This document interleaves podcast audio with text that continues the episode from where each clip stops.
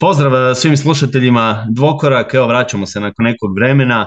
Uhvatio sam napokon nešto slobodnog da mogu i e, napraviti neki novi podcast ovoga puta. Drago mi je da mogu i pozdraviti prvi puta u podcastu Dvokoraka trenera Splita Srđana Subotića, jednog bivšeg odličnog igrača, a danas vrlo nadarenog trenera, da tako kažem. Lijep pozdrav svima.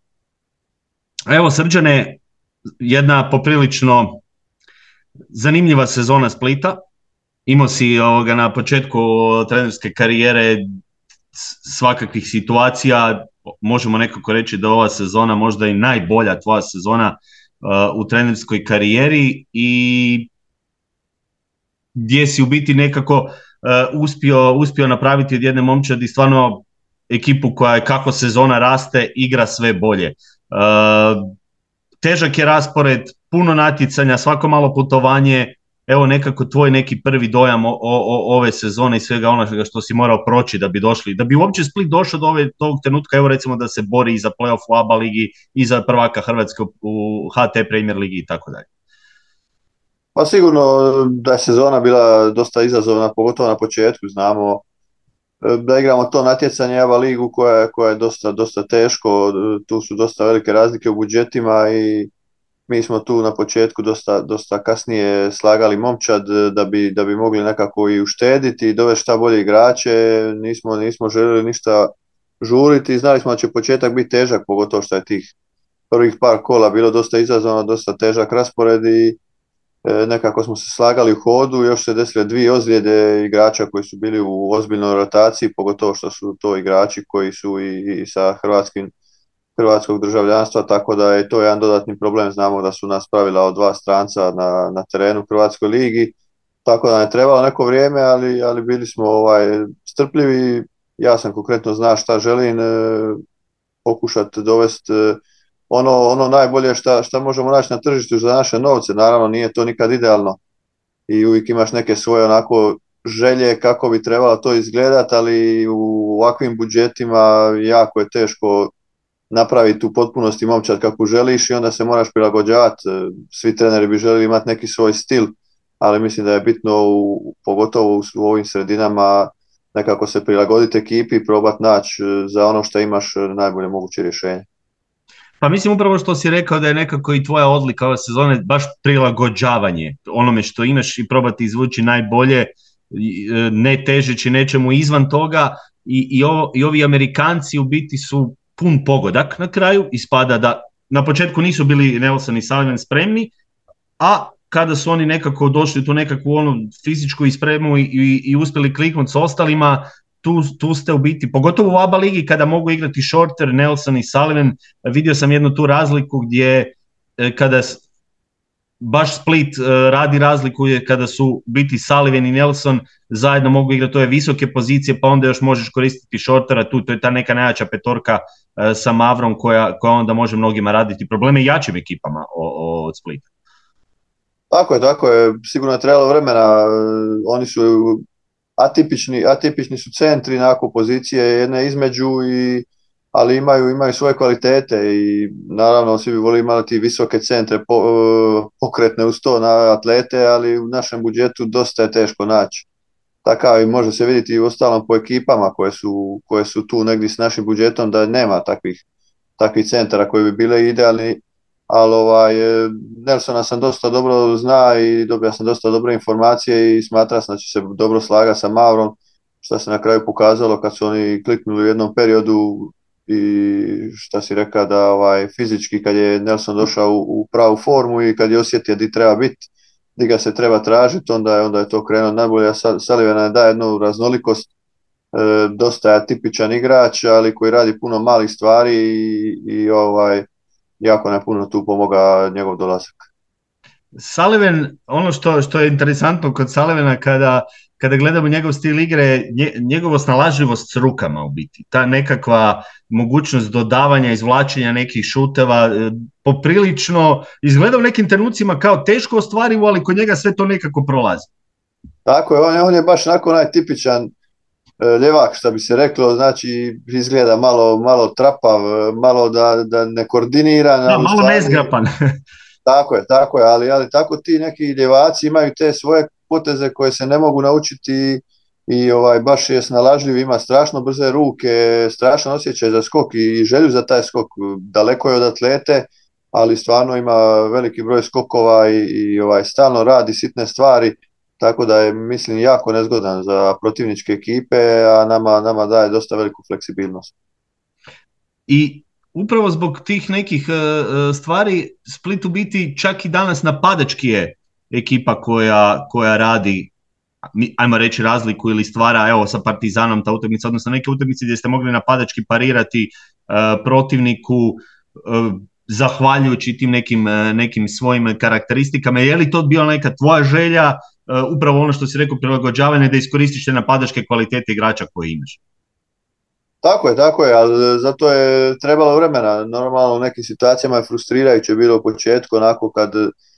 kad to dosta izgleda, dosta izgleda neuigrano i, ovaj nije bilo lako izdržati taj period, ali nakon oko nove godine Božića već smo mi izgledali dosta dobro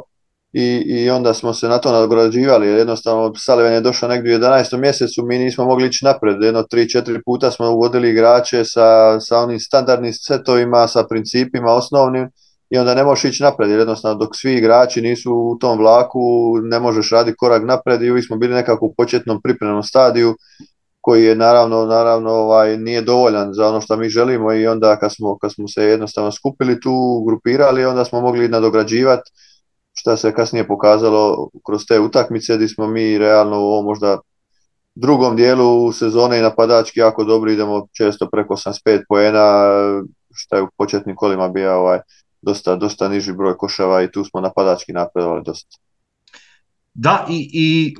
čak bih rekao 90 u zadnjih, zadnjih nekoliko utakmicama prosjeku u ABA ligi. Uh, Mavra, da se dotaknemo malo njega, ovoga, prije nego idemo na neke druge stvari. Tvoj odnos recimo s Mavrom, uh, malo nekim stvarima igrački podsjeća na tebe, ali evo ti nekako super utječeš i na njega uz recimo onda tu kad stavimo uh, Ukića kao nekog iskusnog igrača s kojim si i, i, i dijelio u ostalom neke, neke, neki drugi period u karijeri i, i sada dosta dobro obojica uh, i slušaju i, i dosta dobro ti utječeš na njih nekako što se tiče uh, tih stvari. Evo, tvoj nekakav odnos sa Mavrom i, i što se tiče tih playmakera koje imaš na raspolaganju. Pa onako, ono što oni imaju, što ja želim od igrača i kako je neka moja osnova kad se, kad se slaže momčad, bitan mi je karakter puno prije igračkih kvaliteta. Naravno, bez igračkih kvaliteta nema ništa, ali, ali karakter mi je bitan i meni je ja znam Mavru od kada je tu bio mlađi bio kod nas e, kratko dok sam ja igrao još i ovaj, on, se, on se dosta tu napredovao u, u pogledu kako se ponaša, kako pristupa košarci i taj njegov pobjednički gard mi se jako sviđao zadnjih sezona kad igrao u Zadru. To je najviše ono što mene privuklo i realno pričali smo par puta u toku lita i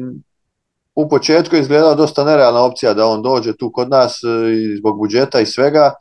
ali ja sam to vidio kao jako bitnu kariku i bili smo dosta strpljivi, čekali smo koliko smo god mogli dok nisam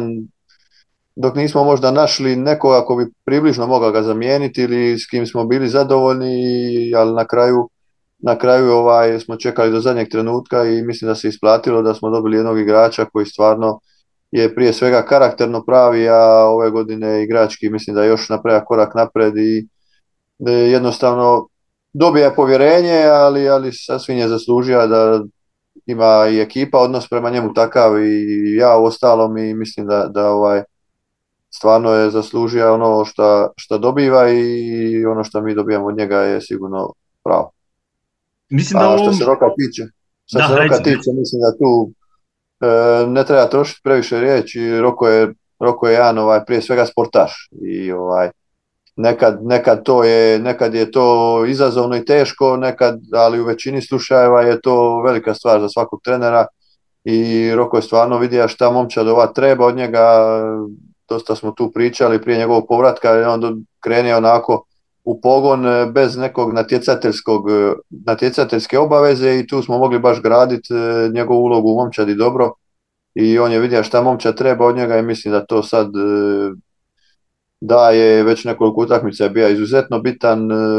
igrački, ulogon, e, napadački, ne samo ono što nosi i kad nije, kad nije u velikim minutama i kad nije ovaj, na terenu e, prisutan maksimalno i to je ono ovaj, jako bitno za nas.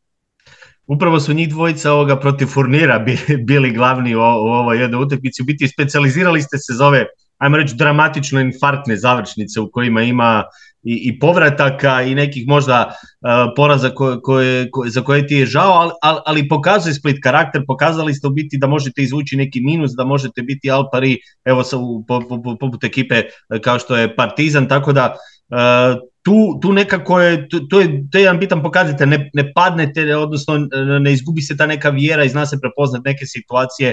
ima i nekih poraza poput onog u Čačku koji sigurno, uh,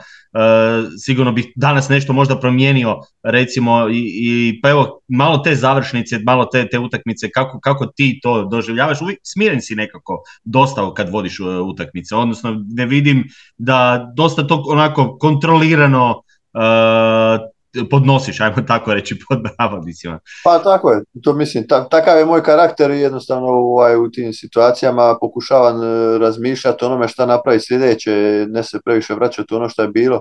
Odigrali smo ogromni broj e, tih završnica gustih, tako da ono, nekad ostanu, taj poraz ostane ovaj, prisutan možda više ili se više za njega ovaj, zna, ali mislim da smo ako si u tim e, završnicama 50-50, mislim da je to sasvim, sasvim dobro, a mi smo sigurno iznad toga. Što se tiče tih gustih završnica, mislim da smo ih dosta više dobili nego izgubili, tako da možemo tu biti zadovoljni. Naravno, te odluke u tim situacijama postoje uvijek, što ja kažem, tri odluke minimalno koje su iz perspektive sve dobre, ali samo jedna pobjednička, nešto ovisi o ovoj drugoj ekipi, tako da kad se, kad se utakmica izgubi, sigurno nije prava odluka ovaj, donešena i većinom s moje strane, nekad i sa strane igrača, ali jednostavno je odluka se mora donijeti u dvije sekunde i za nje se mora stajati bitno je da se u konačnici vidi, vidi da je opet određeni broj odluka bio kako treba, čak i, i više je bilo takvih, ali naravno pogriješi se i s tim se treba nositi. Ta utakmica u Čačku je baš bila, baš je bila težak poraz jer u Čačku smo pobjedili jednom ikad i ovaj put smo igrali možda i po najbolju utakmicu. Do tada sigurno najbolju utakmicu i izgubili smo na način koji smo izgubili, ali ta utakmica je bila jedna prekretnica gdje smo se onako složili, poslije toga otišli u Skoplje, dobili utakmicu i koliko god e, nismo dobili utakmicu, mislim da je bila velika prekretnica momčadi, tu smo se ono konačno baš skupili maksimalno i pokazali smo da smo momčadi, jer bila je dosta izazivna situacija gdje smo mogli otići u drugom smjeru. Kako tu onda podignuti igrače, kako ih, e, odnosno jesi razgovarao s njima u toj nekoj situaciji kada je takav jedan poraz gdje, gdje su svi osjećaju neko nekoga bi možda krivio, ostaje taj jedan žal e, i ovo što kažeš igrali ste dobro i onda izgubite. Kako se sada psihološki e, u toj situaciji ponijeti na najbolji mogući način? Ovo što kažeš pa je bila prekretnica da, da, da ste počeli igrati bolje. Je, mislim, možda je bila neka sreća da smo mi bili na putu deset dana tada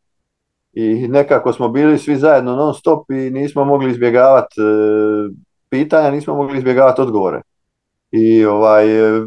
prije svega vidjelo se da smo svi svjesni da smo svi napravili svoje greške. Nije bilo onako upiranja prstom nekog drugog što je sastavni dio ljudi, što je sastavni dio sporta, najlakše je uvijek upriti prstom nekog drugog i to se dosta često dešava. Mi smo tu dosta onako bili iskreni, otvoreni, svi smo ukazali na svoje pogreške i ovaj, i vidjeli smo i pozitivne stvari koje, koje smo radili u toj utakmici, da nije bilo sve negativno i ako popravimo te neke detalje u završnici da, da ćemo imati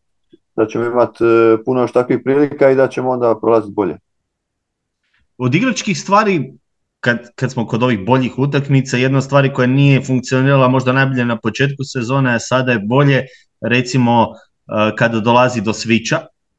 tu je nekako i napadanje protiv Partizana se to vidjelo recimo u nekim kada je došlo do nekih preuzimanja e, bolje, bolje reakcije Mavra koji, koji zna bolje napadati i on voli napadati protiv visokih igrača ima taj floater, ima taj ulaz e,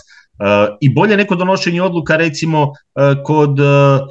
iskakanja u pick na njega upravo u situacijama kada se on mora riješiti lopte, kada mu se zatvara ta desna strana i sredina, pa onda iz kratkog rola gdje su biti Nelson i Sullivan znali dobro reagirati. Evo, to su neke stvari koje su možda bolje ako se slažeš u ovom dijelu sezone što se igrački podignulo odnosno možda na početak gdje je bilo ili možda nekih loših odluka ili nije bilo toliko efikasnosti. Je, sigurno i to, to ima isto veze od onome što smo pričali kad se momčad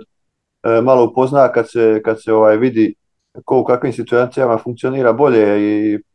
šta se tog svića tiče, teško je nekad igrati protiv svića. Ima par opcija koje se sigurno tu igraju s vremenom, koje se vidi, ali nekad e, dosta na switch znamo i na visokom nivou Euroligi dosta toga onda se zasniva nekoj individualnoj kvaliteti. I ovaj, bitno je, bitno je da, da igrači ovaj, znaju na koji način je najbolje napadati, da nekad treba isforsirati neke situacije i biti strpljiv, e, jer ovaj, switch u, principu izaziva, izaziva lagani šut iz driblinga i ovaj, to je onako neka u sviću karakteristika gdje obrana uzima rizika, to nisu laki šutevi, tako da onda mora se i naći druga rješenja. Mi smo, da smo mi s vremenom tu dosta napredovali baš u tom segmentu, da, da nalazimo i druga rješenja koja su, koja su možda mentalno teža jer, jer treba više radi za doći do njih, ali u principu su puno u postotku gledajući bolje. Shorter i njegova sezona, koliko si zadovoljan s njime, on je imao, on je u biti, osim što je ostao je već neki, neki plus da uopće bude drugu sezonu ovdje, sada ipak u jednoj drugačijoj ulozi, odnosno ne mora nositi toliko napad i igru, a vidi se da je opet taj jedan igrač koji donosi tu jednu ekstra individualnu kvalitetu i da može, može riješiti neke situacije koje drugi ne mogu. Pa Shorter isto što sam rekao za Mauri za Roka, on je jedan fantastičan sportaš, e, čovjek koji tri sata prije utakmice u dvorani, e, čovjek koji poslije, na primjer, evo, mi smo bili u Beogradu, onako osjeća se veliki umor, e, dva gostovanja, odmah Šibenik, on je jutro već bio u dvorani. Tako da ta njegov, ta njegov dio je nevjerovatan. A što se tiče igrački, on je individualac dosta veliki i ovdje je jako napredovao u smislu selekcije, selekcije svojih šuteva i selekcije svoje igre ove godine sigurno ima, ima veću širinu oko sebe da, da ne, mora, ne mora uzimati onoliki broj napada, ali on je jasno je naš e, go-to igrač kad su teške situacije, kad treba izmisliti neki koš, tako da nekad e, te situacije izgledaju isforsiranje, ali on je čovjek e, u svakom trenutku u utakmici dođu teški trenuci gdje obične logičke stvari više ne prolaze i da neko mora izvući sa nekim teškim šutom i on je taj tako da nekad naravno ne uspije, ali u većini situacija on to odrađuje, a i njegova velika kvaliteta je možda koja se ne primjećuje, pošto ga svi gledaju kroz napadački učinak i to njegova velika kvaliteta je obrani gdje on praktički od 1 do 5 može jako dobro pokrivati sve pozicije i tu nam zajedno sa Nelsonom Sullivanom daje jednu veliku fleksibilnost obrambenu, šta možda ovaj nekad ima i veći broj minuta, ne zato što je napadački dobar, nego zbog te obrambene fleksibilnosti gdje nam daje puno opcija u obrani koje možda onako se ne vide sa strane ovaj ko nije dublje unutra. E, upravo ta obrana je nešto što sam htio sljedeće istaknuti u utakmici protiv Mege kada je promašio ili donio neku lošu odluku u napadu gdje nije se uspio jedno vrijeme uhvatiti u ritam je upravo u obrani odmah nakon toga ili osvojio loptu ili dobro reagirao i donio u biti nekoliko onih kontri koje su se e, dogodile zahvaljujući tom jednom pristupu nakon loše reakcije u napadu ili promašaja uspjeva obrani još bolje reagirati. I to je meni nekako bio najveći plus te njegove utakmice u biti uh, koju, koju, koju je odigrao protiv uh, Mege. Tako je, tako je, on ima taj karakter stvarno, stvarno isto pravi, on je tu došao iz bolesti, praktički je direktna utakmica, očekivali smo da će biti slabiji nego što je bio, ali, ovaj, ali mislim da je opet u tom segmentu da dosta, na kraju smo tu utakmicu dosta dobro odigrali unatoč još nekim dodatnim problemima, ali na kraju mislim da smo napravili jedno 4-5 vezanih greša uzevši tri promašena slobodna, ovaj, jednu izgubljenu promašen zicer i to je bilo previše za dobiti takvu utakmicu u gostima protiv jedne ekipe koji pak ima sad devet pobjeda u deset utakmica, moraš biti perfektan, a mi nismo bili. Što se tiče šortera, ovo kako si rekao, da, da, da igrač koji, koji može završiti utakmicu i čak i kada ga ne ide, ne znam sad koliko je točno više, ne sjećam se, bilo protiv Zadra je baš loše šutirao, pa je zabio onaj, e, onaj šut, jer bi takvom igraču dao loptu unatoč tome što ne znam, ima recimo jedan od deset ili, ili e, tako nešto loš šut kroz cijelu utakmicu, ali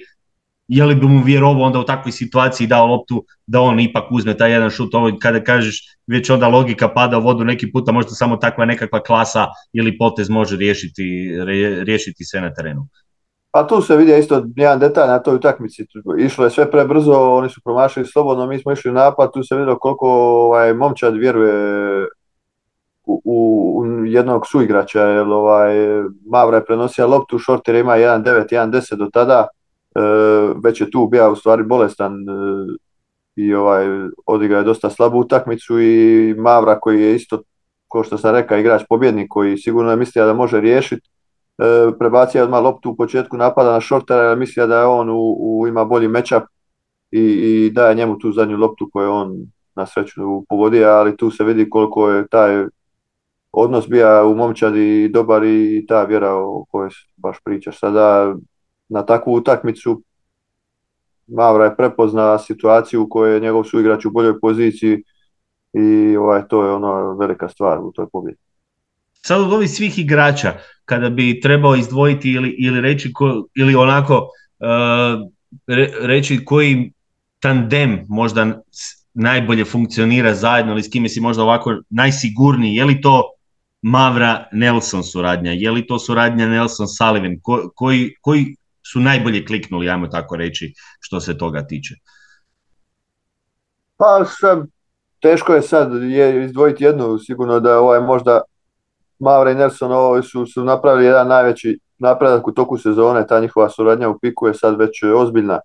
i ovaj, jako se dobro nalaze i onako, ako govorimo o nekom tandemu, e, ta suradnja je jako bitna, jako bitna za nas, e, ovaj,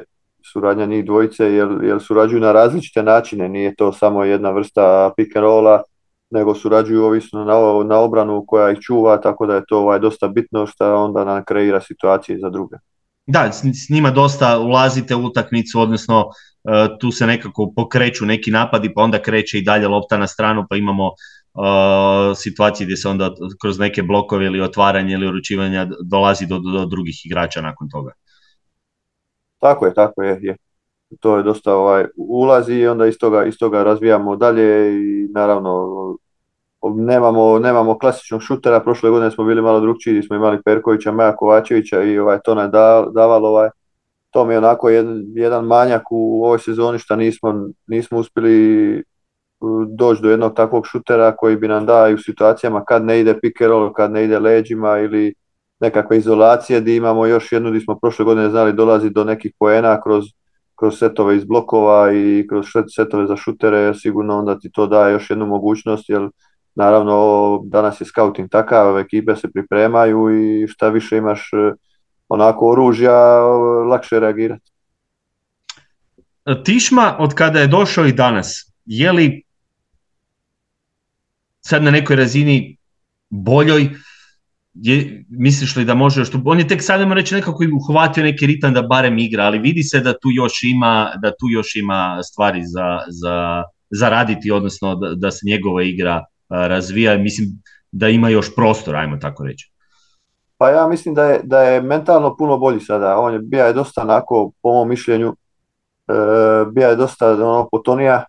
dosta imao e, slabo ovaj, nije, nije imao dovoljno vjere, činilo mi se da je onako malo izgubija tu vjeru, vjeru u ono što on može i da je malo mu tu trebalo vremena da vrati to samopouzdanje. Sad mi se čini da je dosta, dosta tu hrabri i dosta više traži sam situacije, dosta agresivniji, agresivniji u napadima iz driblinga. Naravno ne može to preko noći se sad promijeniti pa će on ovaj, početi te stvari odmah završavati, ali čini mi se da ima dosta više vjere u sebi i nama je onako bitno sada da on da se on tu vrati, da mi vidimo ovaj, šta njemu najviše odgovara, sigurno sad dolaze utakmice u, koje, koje, koje u playoffu i, i koje neće se moći više previše isprobavati stvari, ali bitno nam je da se on tu uklopi, da točno znamo šta od njega možemo dobiti i šta god da bude u sljedećoj sezoni, on je, on je pod ugovorom, ko bude tu, mislim da će imati čistu sliku e, kako raditi momčad e, da bi Tišma ima svoju važnu ulogu i koja je njegova prava, prava uloga u momčadi kako bi ovaj, ta pozicija bila otvorena da on, da on ima svoje, ovaj, svoj prostor, jer mislim da je on ipak, e, prošao je puno toga, prošao je puno toga, još uvijek je dosta mlad, je jako mlad i ovaj, neke stvari, neke stvari se onako očekuju odma i često su i treneri i uprave, a sami igrači, ljudi oko njih nestrpljivi, ali mislim da za sve treba vremena i, i treba, treba, ovaj, treba ići korak po korak. Najbitnije je da njegovo to samopouzdanje je sad dobro i to je prvi korak da bi on bio bolji igrač. Jesi morao dosta razgovarati s njim? Pa e, razgovarali smo, jesmo ja onako, nisam tip koji razgovara puno dugo ili, ili svakodnevno, ali sam e, tip koji kad vidi situaciju neku ukaže na nju odmah kroz e, video 10 sekundi, kroz priču od minute, da, da se konstantno dobija informacije, ali onako nisam onih dugih, dugih razgovora, ali kad vidi neku situaciju koja može igraču pomoći, onda je ono instant, instant mu je ovaj, pokažem, to je neki moj način i mislim da ovaj, da ok za sad reagira. Ovo kod ovih pristupa što, što si pričao, pristupaš li igračima slično, identično ili, ili drugačije s obzirom na njihov karakter kod toga kad im ukazuješ na nešto, kada ih ideš ispraviti. I mi znamo da nije svako isti. Netko drugačije reagira na kritiku, netko, e, nekome možda treba pohvala pa onda drugačije pristupiti da, da dođeš do njega. Je li tu imaš različite izazove? Apsolutno je to sigurno ovaj, ono što kažu man, man, management. E, postoje neke timske stvari koje se naravno govore na način koji je potreban za, za šta da se obuhvati šta veći dio ekipe po mogućnosti cijela, ali naravno svaki igrač ne prima isto informacije, svak nije isto karaktera, svak ne, ne, svakome neke riječi ne utječu jednako i sigurno da tu treba biti e, i obazrivi i nekad, nekad pažljivi vidjeti šta kome najviše paše i kako iz nekoga izvući. Na kraju je cilj da, da svak bude bolji nego što je bio jučer. I to je ovaj, to je neki konačni cilj, tako da ovaj, mislim da, da tu treba ići kako je svak različit osobnost i koji mi treneri. Da, svaki igrač je različit i treba se nositi i sa tim dijelovima, a s kim si možda imao ovako kada bi trebao izdvojiti nekoga s kim imao najviše posla po tome pitanju, odnosno jesi li nekoga treba malo i drugačije uh, ili kako, kako se kaže onako isprovocirati da nešto dobiješ od njega? Pa bilo je, bilo je sigurno igrača koje se trebalo na taj način, eh, koji su imali ili preveliko samopouzdanje ili, ili ovaj ili jednostavno trebalo isprovocirati nekakvu drugčiju reakciju. Sad E, ne, ne bi volio ovaj, govoriti imena, svi smo mi ovaj, još u procesu, tako da ovaj, neke stvari se ovaj, nekad mogu i krivo shvatiti i onako mislim da neke stvari koje opet e, pobornik sam toga, neke stvari koje su u slačionici i koje se rade, ovaj, neka trebaju ostati i u slačionici. Pošteno. Uh, ajmo malo na HT Premier ligu. Furnir, Cedevita, dvije ekipe E, koje bih za početak otvorio, Furnir kao ta neka mlada momčad, sad si ih vidio kao neku ekipu, evo dobili su Cedevitu i to razbili Cedevitu, protiv vas odigrali dobro, odabrali su jedan smjer gdje su dali šansu sada mladim igračima kako im je otišao Hollingsworth, e, da probaju tu nešto napraviti ajmo reći jedna onako pozitivna priča što se tiče hrvatske košarke, barem da dobivaju neki mlađi igrači šansu, opet jedna ekipa koja ustoji i, i, i kompetitivna ovim jačima da se nešto događa uh, u, nekom, u nekom smjeru, da imaju neku ideju što, što pokušati napraviti. Pa, pa ovaj, Dubrava je prošle godine radila, radila dobar posao, ove godine su išli još korak dalje. Ono što su oni najavljivali da će ići korak po korak, uh, jedan dugoročni plan uh, to rade i svaka im čast. E, prije svega i treneru i upravi i tim momcima koji, koji očito prate, prate sve što je stavljeno ispred njih i imaju, imaju talent. E, budimo realni, prije ovaj, nakon što je otišao Hollingsworth, e, koje je bilo, bilo je vidljivo da ta ekipa dosta leži na njegovim leđima, prije svega napadački i svi su očekivali da ne lažemo da će biti jedna lagana utakmica u Ligi za prvaka, protiv Dubrave je jedna, jedna malo laganija. I ovaj, ali međutim oni su odigrali onu utakmicu protiv CDVite i ja sam se pripremao za našu utakmicu jednostavno ovaj, nisam ni ja bio svjestan šta se točno dogodilo na utakmici. Gledao sam dva puta, jedan put uživo još dva puta u snimci, tako da ovaj, nekako neke stvari nisu bile jasne dok nismo došli na teren i vidjeli energijom koju oni igraju i prije svega samopouzdanjem kojim oni igraju to je bila jedna, jedna stvar očita na našoj utakmici s kakvim ti momci igraju samopouzdanje u tom trenutku. Naravno kad nemaš neki ekstremni rezultatski pritisak e, i to, je, i to ti daje neku mogućnost dres je onda malo lakši, malo se lakše odlučuješ na neke stvari, ali stvar koja je tu mene oduševila je to, to samopouzdanje s kojim su oni igrali tu tako.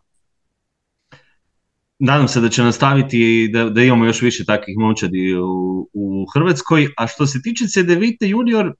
nekako sam dobio dojam da je to ekipa koja za sada najlošije leži od ovih hrvatskih momčadi. Ili barem tako rezultatski. Bila su ta dva poraza, jedan je bio težak u Zagrebu, bio je porazak e, na gripama, nakon kojeg je krenuo ovaj jedan e, bolji niz, mislim 8 od 10, 8 pobjeda od 10 utakmica ako se ne varam, ali ispada da, da ste bolje se nosili sa Zadrom i Cibonom od te velike četvorke kada bi stavili. Je li Cedevita matchup koji, koji, s kojim imaš najviše problema jednostavno ili su neke stvari se drugačije odigrale na tim utakmicama za razliku od Cibona i Zadra protiv koji ste odigrali, uh, dobili ste evo ovako ništa više puta. Pa prva utakmica, prva utakmica protiv CDVite mislim da nije realna. Tu smo baš mi došli ovaj, iza onoga derbija u Zadru, putovanje, bili smo dosta, dosta slabi potrošeni energetski, ko se sjećam. Sullivan i Nelson fali jedno 10-12 zicera čistih i, i tu nije, nije bila ovaj, neka realna slika, dok ova utakmica u Splitu je stvarno stvarno su nas onako dobili, dobili pravo. Muški di su i da im ide na čas pristali igrati utakmicu u terminu koji je, koji je bio tražen da mi imamo koji dan odmora i došli su i čisto nas pobijedili baš ovaj baš zasluženo i tu su baš odigrali jednu dobru utakmicu i nismo imali odgovor. Otišli su nam kroz nekih par kontri na desetak razlike prvo projeme i koliko god smo pokušavali drugo projeme nikako se nismo uspjeli spustiti ispod deset. Tako da ovaj ne znam, baš isto čekam ovu utakmicu, iako će ona opet doći nakon pet utakmica u deset dana u Zagrebu, ali, ali baš čekam da vidimo kako ćemo na toj utakmici sad e, reagirati e, s njima, jer sigurno da ovaj, ta dva poraza pamtimo i da želimo, da želimo pokušati biti bolji u ovoj sljedećoj utakmici, jer ne samo što je rezultatski bitna, može biti bitna u nekom mentalnom smislu za kasnije i i pokušat ćemo to igrati šta bolje, a oni su isto ekipa. Ja sam na početku rekao da, da nije ove godine borba troje, nego borba četvoro, apsolutno jednake šanse kao i svi drugi imaju u, za doći do titule, jer ekipa koja ima Krunu Simona, koja je još uvijek igrač visoke europske klase, nikako se ne smije pocijeniti ili reći da je nekakav outsider. Što se tiče tog, tog, tog dijela, imam neku informaciju da, da bi od sljedeće sezone se igrao skraćeno uh, HT Premier Liga. Jesi li ti zagovaratelj toga, odnosno da se drugačije taj raspored složi i, i da, da se možda izbjegne ta liga za prvaka u prvenstvu Hrvatske pa da, da se nekako tu napravi uh, nekako lakši možda tempo za, za, za ove klubove koji igraju u biti, evo, svaki par dana igraš utakmicu, pogotovo jer prvenstvo Hrvatske od kada počne maltene do play-offa je jako zgusnut raspored. Pa mislim e, ovako iz naše perspektive sad trenutno je sigurno ova liga za prvaka bilo bi nam stvarno ovaj puno lakše da, da nje nema i da se ova liga malo, malo da nema ovih e, duplih kola Hrvatske lige gdje onda uđemo baš u ovaj jaki raspored i di ova sad opet e, liga za prvaka ima svoju težinu, a evo vidi se ove godine da se često smo se borili za opstanak u tim trenucima u ABA ligi, a sad ove godine se čak i ekipe bore i za playoff i značilo bi nam da tu budemo možda malo svježi, e, malo spremni i mislim da bi igra sama dobila na kvaliteti. Tako da ovaj, to bi sigurno bio za nas plus e, i imali bi sasvim dovoljan broj utakmica onako tamo kako treba. Mislim da ozbiljne profesionalne ekipe moraju igrati dva puta tjedno ali ovaj, onako kad uđeš u 3-4 utakmice to je, to je već e, sa našim rosterima, našim budžetima dosta, dosta teško i, u nekim trenutima može biti, može biti opasno jer ako mi izgubimo jednog igrača ovaj, a onda je to jako teško nadoknaditi. Jasno je da i ove druge momčadi žele šta veći broj utakmica, a što je vidljivo sad e, i HKS tu pokušava osigurati dodatna natjecanja i Alpe Adria i to, tako da mislim da bi na taj način ukoliko bude, bude to, to čemu pričamo, sigurno bi ove utakmice, ove ekipe koje žele dodatne utakmice mogle naći svoje mjesto u nekim drugim natjecanjima, možda neko od, od nas naći neka europska natjecanja, jer bi bilo puno onda ovaj, lakše taj raspored, to je deset utakmica manje u ovom periodu pred, pred playoff, e, sigurno bi ovaj značaj. Ima znači Split želju probati izaći u Europu, igrati neko od europskih natjecanja, imali ste prije koju sezonu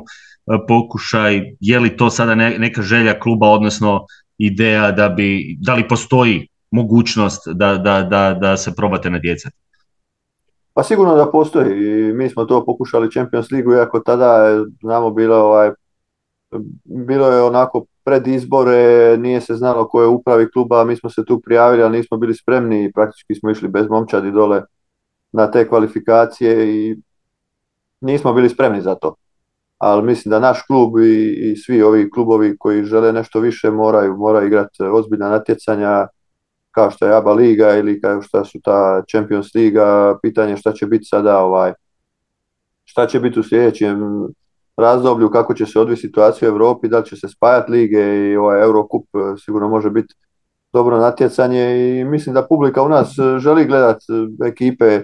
kvalitetne, to se vidi i ovdje sad kad igramo ABA ligi da, da publika dolazi, da publika želi prave utakmice bez podcjenjivanja nikoga, ali želi protivnike nekog, nekog većeg renomea i to je normalno. S obzirom na to što si rekao da, da bi Split volio igrati Europu, postavlja se pitanje, s obzirom da je sad je ova momčad kliknula u smislu da ima tu nekoliko igrača koji su,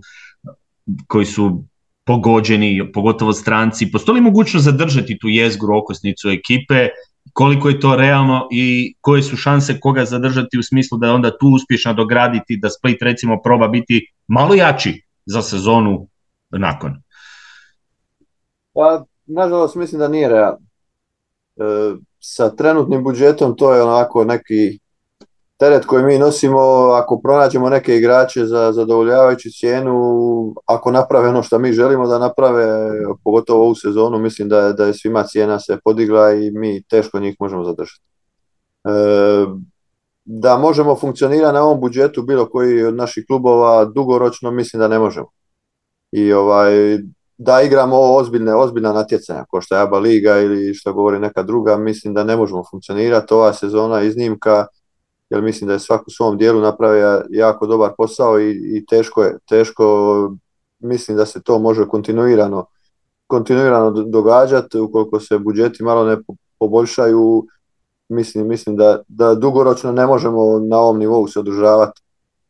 ko, ko klubovi igrati na nivou na kojem mi želimo, na kojem mislim da, da se treba igrati. Jer ispod nekog ovakvog nivoa mislim da nije ovaj nije ozbiljan e, nivo za klubove kao što su Cibona, Zadar i Split, e, pa vjerujem i dogledno vrijeme Cedevita i možda još neko drugi. Tako da, da tu ćemo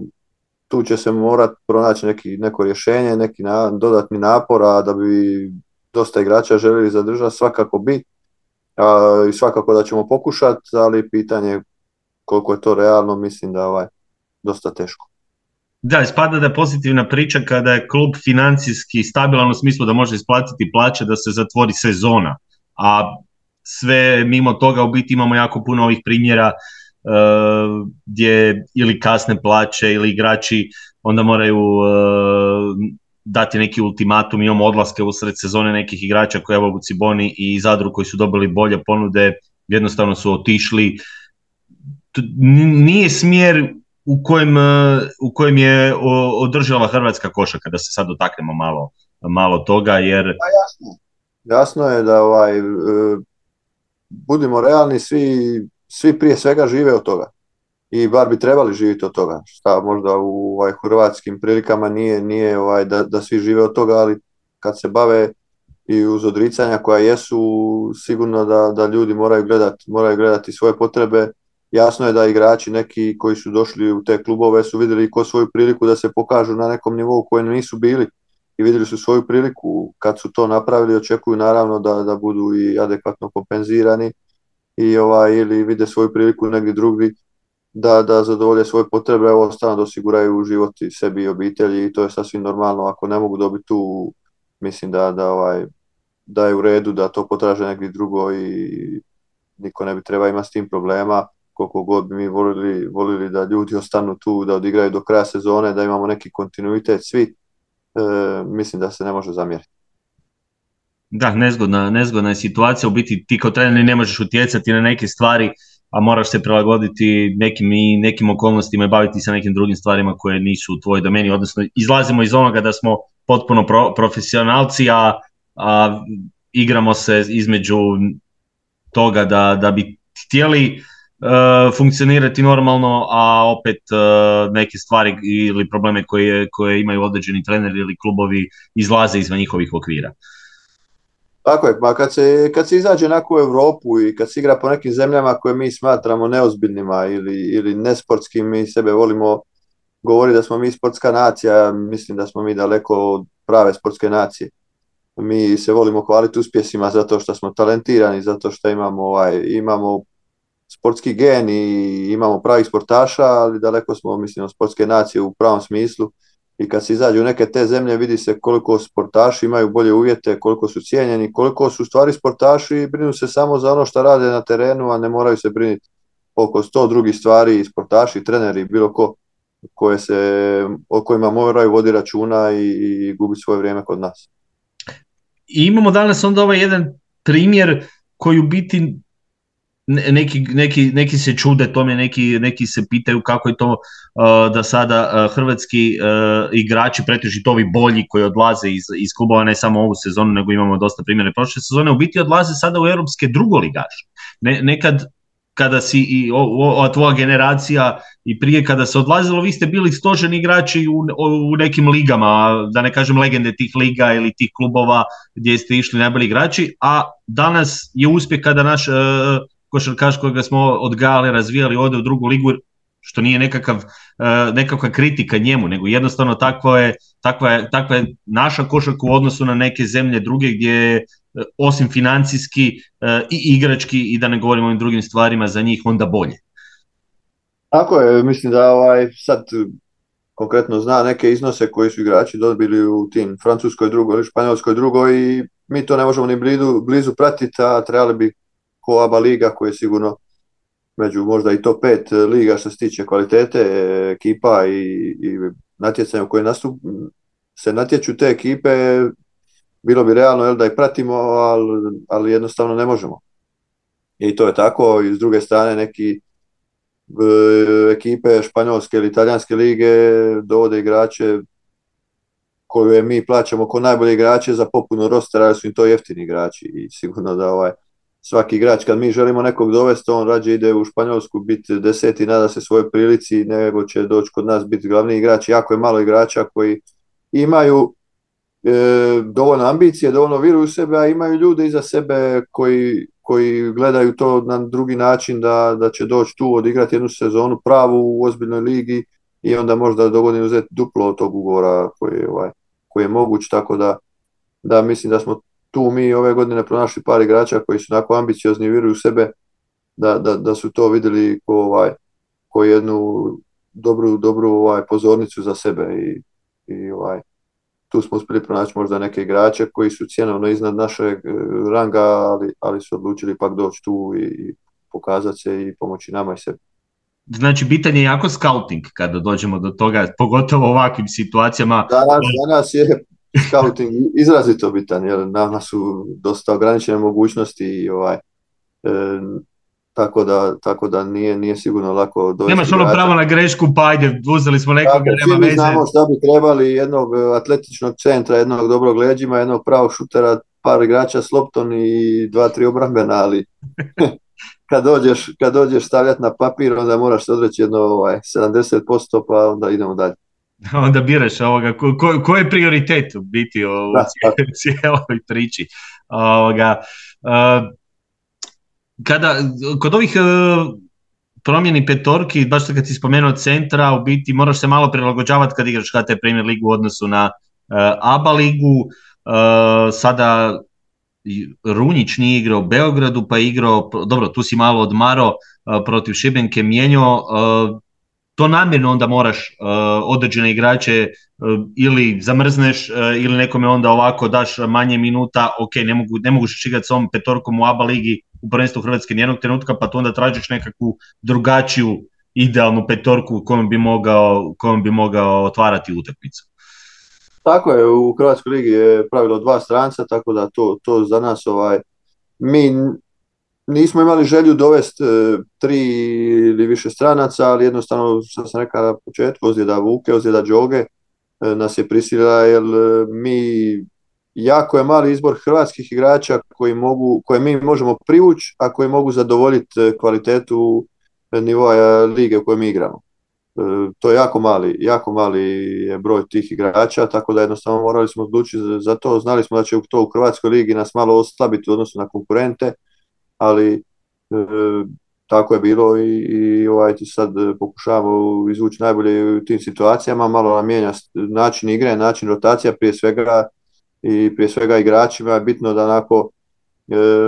shvate da nekad nije izmjena samo zato što su napravili neku grešku ili što igraju loše, nego je zamjena da bi neki njihov suigrač mogao ući da promijenimo ovaj e, način igre i,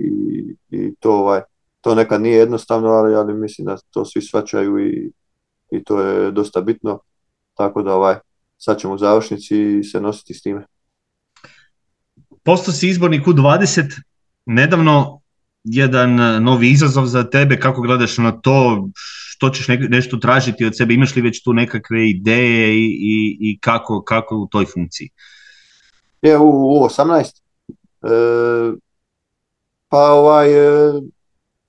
onako malo sam e, razmišljao o toj situaciji, jer ovaj, sad sam tu neko vrijeme malo ovaj, izvan tog znam do, dosta veliki broj igrača i jednostavno sad je izazovna je ovaj dio kraj sezone i teško mogu ovaj se u potpunosti posvetiti, ali mislim da će biti dovoljno vremena i, i ovaj i kroz nako cijelu svoju karijeru kad sam bio i mlađi igrač uvijek mi je ta reprezentacija imala neki značaj, značaj kod mene ko osobe i i uvijek sam e, prihvaća, prihvaća reprezentaciju, nikad nisam razmišljao previše o tome. Sigurno da je ovo jedan dosta veliki izazov. E, generacija ima talentiranih momaka, ali nismo, nismo u onom top dijelu koliko, koliko sam upoznat ovaj, u Europi i bit će dosta izazovno ta, to europsko prvenstvo.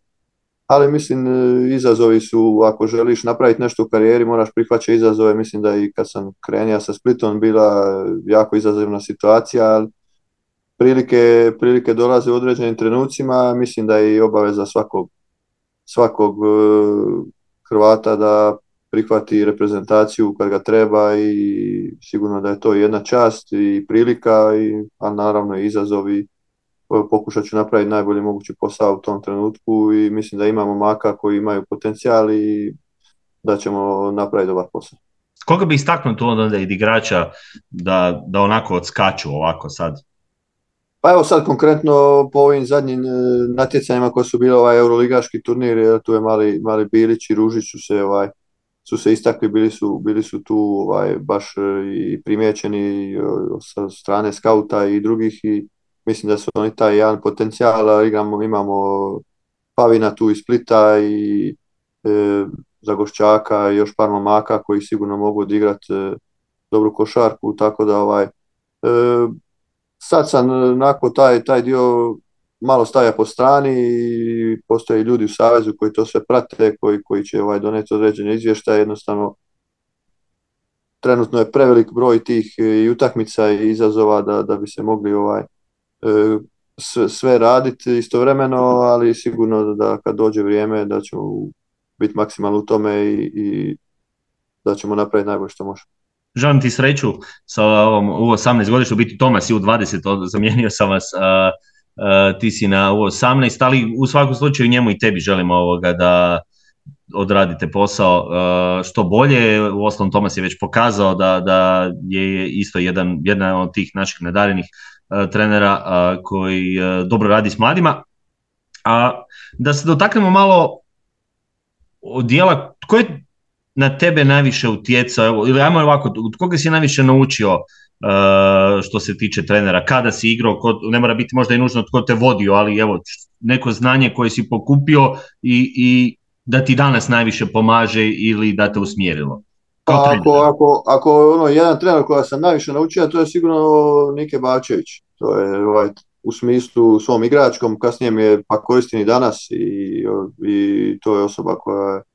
uvijek tu i kad treba pomoći, jer on je došao u meni u jednom periodu u juniorskom koji primili smo toliko znanja od njega da je bilo jako malo stvari koje sam ja kasnije susreo u karijeri košarkaškoj da ja nisam znao čemu se radi. E, bija sam vani po tim ekipama i puno igrača koji su dosta na niskom tom nivou taktičkom, koji, koji se prvi put susreću na neke stvari. Ja sam tek kasnije vidio koliko smo mi kvalitetnih informacija dobili i koliko smo obučeni u tom smislu. A kasnije sam ima vrhunske trenere i Repešu, Perasovića, Spahiju, Acu, Piksija Subotića, tako da ovaj, stvarno sam prošao jedan veliki broj, da nekoga ne zaboravim, pravih trenera, Peru Skansi u Splitu, tako da ovaj, Skelina kojeg jako cijenim, koji mislim da, da nije ovaj, nema, nema dovoljno kredita u Hrvatskoj i mislim da, da je puno bolji trener nego što ga se smatra kod nas i sigurno jedan od naših najboljih trenera trenutno. Tako da ovaj, od svakog sam naučio dosta toga, ali onako te početne, početne stvari i taj neki onako što se kaže bazu i, i veliki dio sam sigurno dobio od Nike Bavčevića i, i to me pratilo kroz karijeru. Imaš li danas nekog trenerskog uzora, da tako kažemo? Pa nema, nema iskreno uzora, uh, bija sam onako, sviđa mi se Trinkieri, neki njegov način e, igre i, i ovaj, e, kad smo bili kod Pabla Lasa jedno 15 dana, jako, jako puno dobrih stvari smo, smo ovaj, tamo vidjeli i naučili, tako da mislim da, da svi treneri, od svakog se može nešto naučiti i, ono što kažu ukrast, ako ovaj, nije, nije teška riječ, jer jednostavno ovaj, puno stvari je već izmišljeno i treba ih e, primijeniti i malo, malo, ovaj, malo modificirati za ono što tebi treba, tako da mislim da svakog se može naučiti, a i vidjeti neke stvari koje se rade da, da, ni, da, su, da se već i koriste i da nisu naučna fantastika, jednostavno da treba vjerovati u to što radiš. Tri kluba, Hajduk, Split, Liverpool koliko znam, to su ti najdrži klubovi. Je. E, koji, koji uzima najviše e, vremena, odnosno koji ti je, uh, što? Split je, Split je sve, sve u jednom i, i ljubav i, posao i život, to je ovaj,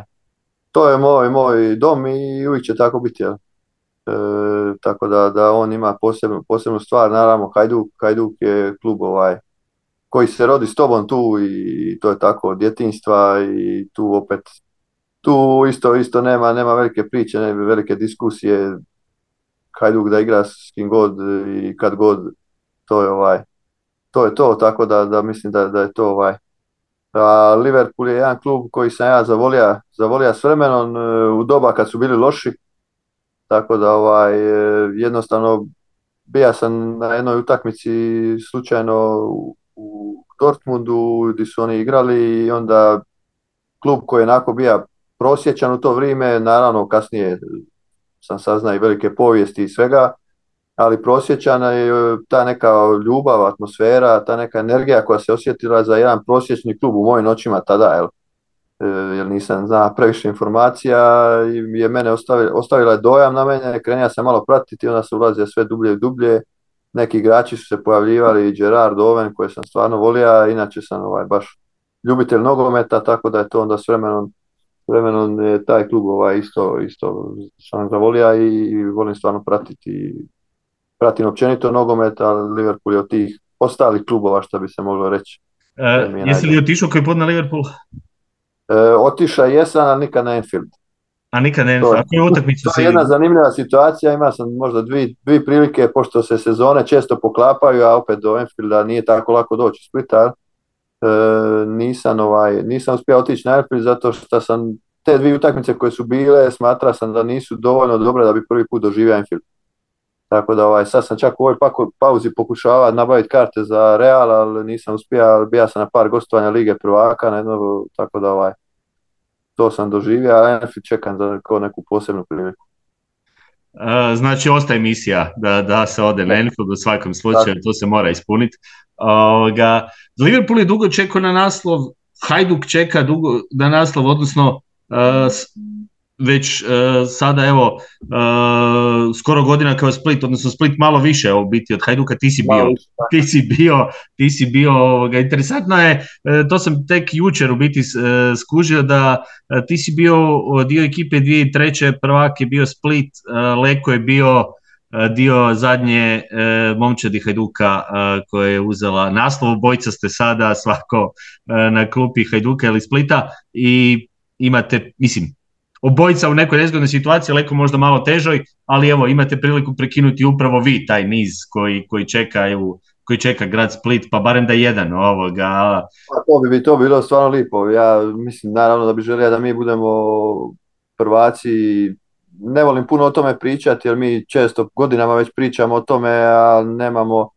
nikakve, nikakve težine da trenutno da pričamo jer nismo ogromni broj godina nismo bili prvaci, čak e, rijetko i da smo bili blizu e, dva puta majstorica koliko se ja sićam, tako da ovaj, mislim da je iluzorno o tome priča, treba ovaj, raditi e, svoje i pokušati kad se ukaže prilika iskoristiti, ali vjerujem da bi za grad ipak ovaj, ako se pita veća stvar bila da Hajduk, da Hajduk dođe do toj titule, tako da ovaj, priželjkujem i to, pa daj Bože da budemo dovoljno kvalitetni i malo sreće da ostvarimo jedni i drugi to u skorije vrijeme. Split da, da postane prvak, je li bi to promijenilo nešto u, odnosu grada prema Splitu? Može li to donijeti recimo onda neki pomak ako, ako ništa drugo? Da li bi to značilo više od samo ovog jednog stanja gdje idemo od sezone do sezone? Pa iskreno, iskreno ne znam. Možda nisam toliko duboko sad zadnje vrijeme onako mi smo stvarno stabilni i vidi se da se svi ljudi u klubu, u klubu trude i ljudi koji su tu iz grada i već određeni dio godina, ne samo, ne samo ovih zadnjih par godina, ali očito teško možemo izaći uz, uz neku pomoć sa strane, teško možemo izaći iz ove neke situacije u kojoj smo sada u smislu, u smislu financija. Tu će nam trebati jedan, jedan jači impuls i sad na koji način će se to desiti, kako, ovaj, nisam ja siguran, je, baš i ovaj, nisam, nisam previše u tome duboko, ali, ali sigurno da, da bi nam trebao ovaj, neki impuls. E, ovo što se napravilo u smislu dvorane, napretka, dvorane, uvjeta, to je stvarno odlično, ali naravno financije su te koje diktiraju sve i bez financija teško se može ići napred, u ostalom i da to vidimo i po ovim mladim, mi onako često voli se u nas priča o mladim igračima, razvoju ovo, ali u nas jednostavno neisplativo razvijati prave mlade igrače. Jer pravi mladi igrači kad ih razviješ, mi ih ne možemo zadržati i mi ih e, ne možemo jednostavno zadržati, oni odlaze, kad mi pogledamo sad neke petorke tu naše koje igraju po okolnim klubovima ili po Europi, mislim da bi imali dosta toga za reći da igraju u hrvatskim klubovima i moramo pokušati pronaći način kako te naše mlade momke koji imaju kvalitete, kako da ih mi zadržimo tu jer onda, onda mislim da je pravi korak da možemo napraviti, ja se sjećam kad smo mi igrali s Repešom, to je možda jedna od najboljih sezona Splita u zadnjih 20 godina, ako ne i više, gdje smo bili blizu plasmana u Suproligu koja je bila tadašnja praktički Euroliga, samo bez Španjolaca, majstorica sa Efesom, gdje smo imali dva prosječna stranca, dva iskusnija igrača u Gregovi Bađimu i sve domaći momci koji su onda bili ovaj onako ponajbolji igrači svojih generacija u Splitu i bili su tu, dali su, dali su svoj obol i bez toga teško hrvatska košarka može ići naprijed. Jer ima, ja smatram da ima, ja smatram da ima hrvatskih igrača, da se stvaraju igrači, samo oni ne igraju kod nas nego neki drugo. Misliš da kada bi ove mlađe privukli koji se u biti razvijaju, imamo primjer u Megiji u studentskom centru i tako dalje, hrvatskih igrača koji odlaze od sad neki čak i u, u filijale nekih klubova prije nego da su kod nas, da bi, da bi to trebao biti neki prvi cilj, probati to promijeniti, da zadržimo takve neke igrače koji su još u onoj fazi razvoja, prelaska iz juniorske u seniorsku ili, ili prve godine seniorske faze, da tu uspijemo onda nekako napraviti više, da oni budu upravo tim nekim Dubravi uh, ili bilo kojem klubu, da tu imamo malo jaču konkurenciju. Pa da, ja mislim da je to ovaj način da hrvatski klubovi budu konkurentni i bolji, jer ako pogledamo sad ovako iz glave da tu igraju Matković, Branković, Rudan, Prkačin, Nakić, Ivišić i ostalo Drežnjak, Perković koji su nešto, nešto stariji, ali još uvijek mladi igrači, da oni igraju u nekom hrvatskom klubu i da se tu doda ovako tri stranca, mislim da bi imali šta reći e, na ozbiljnom nivou. Slažem se, da, bila bi sigurno liga jača, imamo, pa mislim i igrače poput uh, Bađima koji, koji je u, nije sad on u Španjolskoj pa da, da, da ne možemo možda privući takvog igrača, da, ali evo, da, dosta ih imamo i, i u biti ovim drugim ligama što smo, što smo pričali, da ne idemo sada više na njih ili na to. Evo za kraj, da polako zaključimo, imao sam ovoga to je isto pitanje i za Molomerovića, s obzirom da je bio isto igrač koji je prošao puno toga, pa ću imati to pitanje i za tebe. Ovoga, idealna je tvoja petorka s kojom si igrao, ti na jedan pa ostale složi. Ja na jedan, e, sad ću nekog zaboraviti, ali šta je tu? Na, na, na dva, na dva, možda čak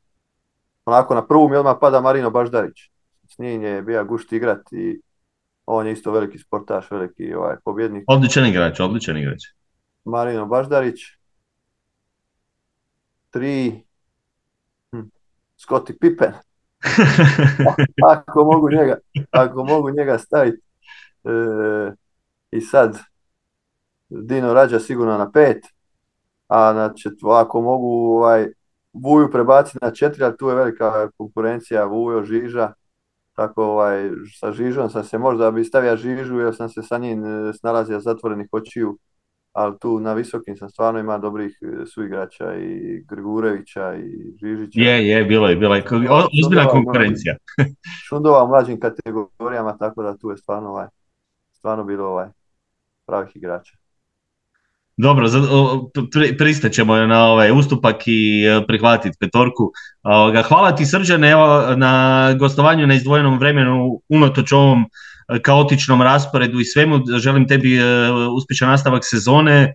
prvenstveno bez ozljeda i da evo, budete što konkurentni, probate i izboriti taj ABA playoff za koji imate šanse još uvijek, a i onda da možete nešto, što, što više možete napraviti u prvenstvu Hrvatske. Hvala lijepa, lijepo. Pozdrav.